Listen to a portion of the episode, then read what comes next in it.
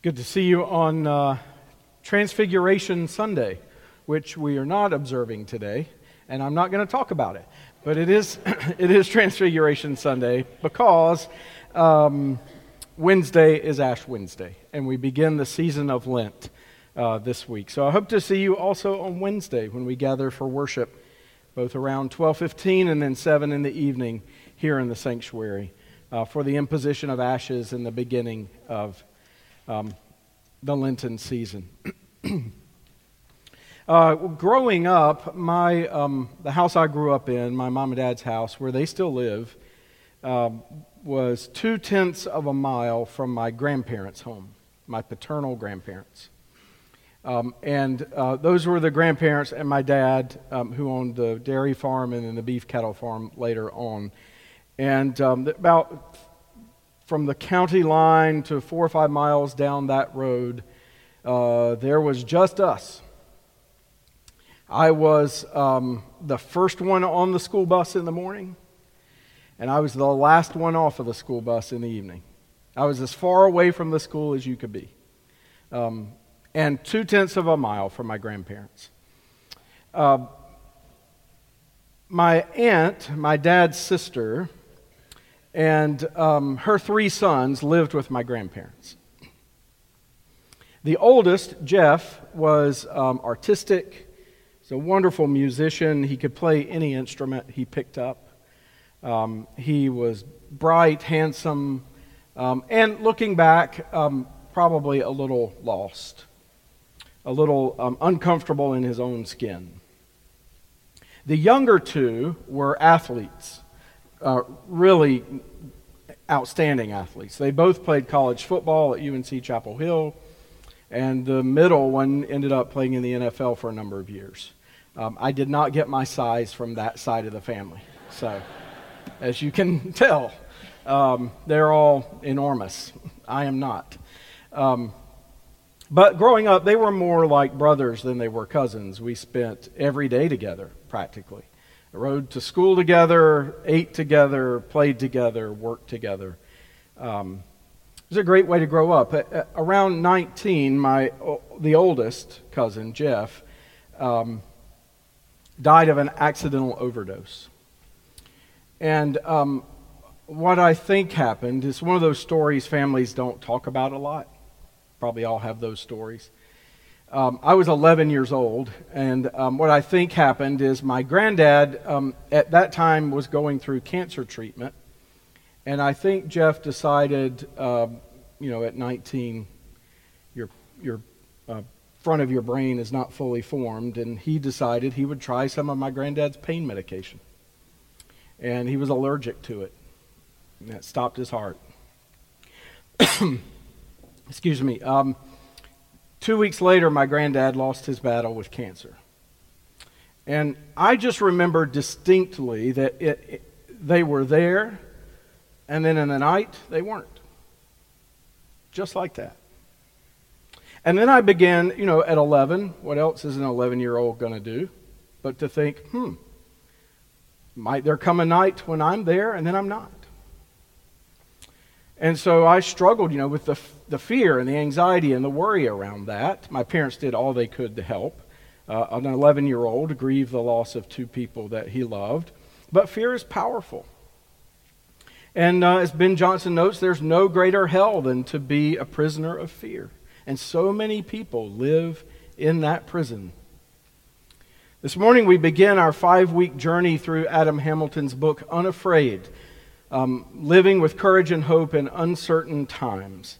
And in this week's section of the book, the first section, the first four chapters, Hamilton points out that we can hardly overstate the extent to which worry and anxiety and fear permeate our lives.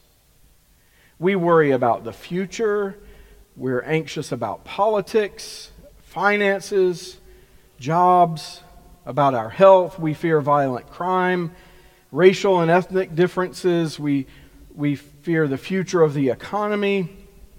Deep rifts in our nation leave us with increasing uncertainty and unease. Uh, fear in the financial markets, we know, can wipe out billions of dollars of wealth in a matter of a day. For some, fears and anxiety, fears around safety, um, leave them afraid of people not like them, fear of the other. Fears in the form of insecurity often wreak havoc on our personal lives, our relationships. And then there are the kind of universal worries that are, you know, cross cultures and times and spaces, concerns for children, for those we love, anxiety around death, dying, and so much more. Most pastors will tell you that they have um, some recurring preacher fears, preacher dreams. Um, you show up to a meeting on the wrong day. I've had that one numerous times. Um, you're late for worship. Uh, that's the worst one. Or even worse, you're late for worship, you can't find your sermon or your album stole, and you show up in shorts and a t-shirt. That's never going to happen. And yet, it recurs as a dream in, in my head. You know, underlying that is the fear you're gonna you're gonna disappoint folks. You're not gonna measure up. You're gonna you know leave leave people um, wondering what in the world you're doing, disappointed. Um, it's irrational, and yet it's still there.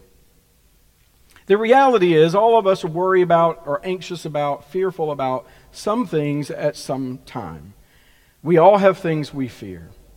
And many of us may have seasons when anxiety and fear are overwhelming, when they get the best of us. Because fear is a powerful emotion that, that shapes all of us in profound ways. And sometimes in ways we don't even fully understand.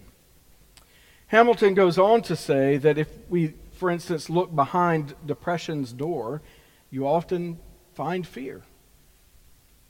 Uh, if addictions, or the undercurrent of addictions, often is a fear. Peer beneath broken marriages and broken relationships and friendships, often you'll find fear. And if you look behind the causes of, of the conflicts and wars that we've gotten ourselves into throughout human history, behind many of them is, is fear. And sometimes fears manufactured by leaders Who, who led their people to wage war.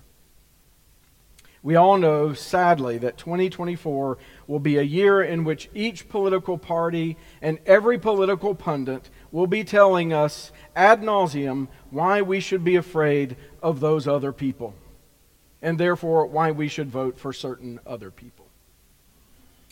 And, and while we often fear things that never will happen, like showing up in a shorts and a t-shirt for a sermon, there are some things that rightly induce fear. Illness, the death of a loved one, job insecurity. Um, many of us have known times when fear and worry and anxiety ha- have robbed us of the life we've wanted.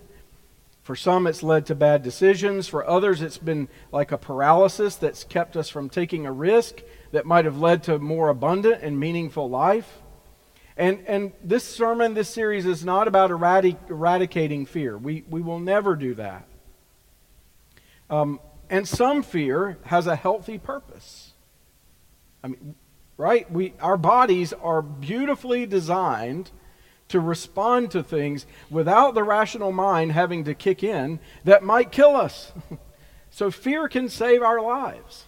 That's a good thing. That's a gift God has given us. Um, so not all fear is negative, but we do, as Hamilton notes, we do at times misread signals, we worry about threats that aren't real, and we find ourselves overwhelmed by false fears um, in an unhealthy kind of way. Um, and that kind of fear um, is, is a powerful force that undermines our health, it undermines relationships, it undermines the, the, the um, giftedness of churches and communities and nations. And yet our faith says we can unlearn fear and move toward faith and trust and love. That fear does not have to control us. More than one hundred forty times in the Bible, God must be trying to teach us something. one hundred forty times. Do not be afraid. Afraid. Do not be afraid. This morning's reading from the prophet Isaiah was to the children of Israel. You are my servant. I have chosen you and not cast you off. Do not fear, for I am with you. Do not be afraid, for I am your God. I will strengthen you. I will help you. I will uphold you. Do not be afraid. And why? Because Isaiah knew God was with them and for them. Which is, of course, the message of the Incarnation, of God taking on our flesh and moving into our lives.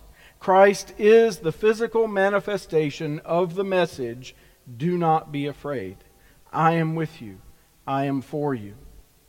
In Christ, God has lived our lives, has known our hopes and our joys, our fears, our sorrows, has overcome it all in order that we might then be free from fear and live life abundantly. Not avoid all fear. Life won't always be bright, sunny days, but even when the clouds of fear and worry and anxiety creep in, God says there is still light.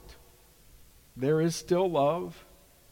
There is still my presence with and for you. Do not be afraid. Which is why we can, over time, with prayer, with listening to God, with counseling, with with um, with um, medical care, health care, with, with uh, spiritual direction, with the support of faithful friends, we can, over time, unlearn fear and learn love.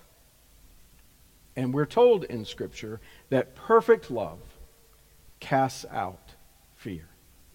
Love can replace our fear. There is no magic pill, pill to, to just make it disappear. I wish there was. Um, but we do have the promise of the slow and patient work of the Holy Spirit, like water flowing over a rock, smoothing out the rough edges. That slow and patient work of the Spirit in our lives to fill us with God's love and slowly push away the fear. I am no longer that eleven-year-old boy who wondered, is there going to be a night when I am next? I understand the reality of death far more now than I did back then, because I have been with countless people at the, at the time of their death, with families in the midst of their grief, and in those moments, I have experienced over and over and over again, without fail, the comforting presence and strength of God who says, do not be afraid. I've experienced Easter in those moments. Resurrection, God's desire to make things new. Um, that, that there will be a day when everything sad will become untrue. Which means most days now, my love for God um, casts out fear. Most days. You hear that, right? Most days. Not all, most. But I didn't get there overnight. I was eleven. I have a birthday in two weeks. And I'll be fifty-five. forty-four years. And I still got a ways to go. It's been a long journey of unlearning fear and leaning into life. But with God's help, we can get there. We can make that journey. Um, we can release our cares to God and trust that God is with us and for us. And that there's nothing truly in the end to fear. And that's true for individuals, and it's true for churches. I was thinking um, this week about this sermon. You could have gone in a couple of different ways, because most everything we say about this is true for us as, as individual Christians. It's also true for us as communities, as nations, as, as congregations. So I want to offer just a brief final word for us as the church as we begin this series. Adam Hamilton points to a story towards the end of the chapter where uh, that I referenced a few weeks ago, where, where um, Israel has made their journey from Egypt, out of slavery, and to the promised land.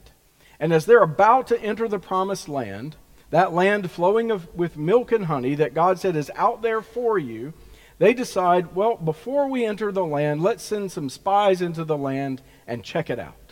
We'll see if it's all that God said it would be. And so they send twelve spies. Um, two of the spies come back and say, it's everything we ever imagined. It's amazing. we should go. Ten spies come back. I think this is it, this is just so much like the church. Ten come back. We got two who are on board. Ten come back. We should not do this. This is a bad idea. We've seen over there, and there are giants living in that land, and beside them we seem like grasshoppers. We should, we should not go. As a matter of fact, some of them even said, not only should we not go, we should go back to Egypt. Turn around and go back to slavery. They were, they were afraid, uh, paralyzed even, to, to, to lean into the life God had promised and was right in front of their eyes. Fear was causing them to look back, to long for a past, and was robbing them of the life that that that and the future with hope. And I get it. Maybe we've we've all been there at some point in time. Um, it happens to individuals. It happens to families. It happened to Israel. It happens to churches.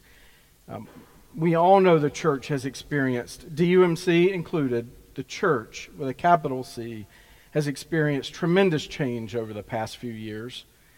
Uh, we find ourselves in an even more marginalized position in the society and culture around us. Um, no one knows it's Transfiguration Sunday today. What's today? Super Bowl Sunday, right? We know that. Um, so many more have checked the box that they have no religious affiliation. On average, we're trying to do more with less. Um, that's a lot of loss and grief. It's real. We acknowledge it. And yet... And yet, we are still called to be God's people. We are still called to be the body of Christ in our community, to be a place where people can come and belong and connect and grow and then leave and make an impact, a life-changing impact in the world around us. The mission of God to heal and save the world has not changed. It's not disappeared or gone away. We do this in uncertain times, right? Having to do it in new ways. Um, so we can see that there's a future. The promise may be right in front of us. And we know we should go. And also, it's frightening. It's unfamiliar. It doesn't look like church of the past. It's not Egypt. And if we live from a place of fear, it's tempting to say, well, let's just settle in here for a while. Or let's try to get back to the church when it was, whatever it was, which we know is really not true because it never was what we imagined it to be. We romanticize our past. Uh, we can't go back. Egypt is not an option in our own lives and in the life of the church. Um, Diane reminded us this week, I, I can't go back to some mythical point in the past when Jeff and my granddad are still alive, as wonderful as that would be. That's not an option. Even so, God is with us and for us, always calling us to God's preferred future, always making things new. So I'll just leave you with a word from Paul that I've returned to over and over again throughout the years. A bit of a mantra to, to a fearful people and to an anxious church. Paul wrote this. Um, I'm absolutely convinced, he says, that nothing, nothing living or dead, nothing demonic or angelic, not today nor tomorrow, high or low, thinkable or unthinkable, and paraphrasing or editing a bit, not pandemics, not general conferences, not toxic politics and ridiculous elections. Absolutely nothing, Paul says. No thing can get between us and God's love for us because of the way Jesus has embraced us. God is with us and for us, Paul says. And because of that, do not be afraid. Amen.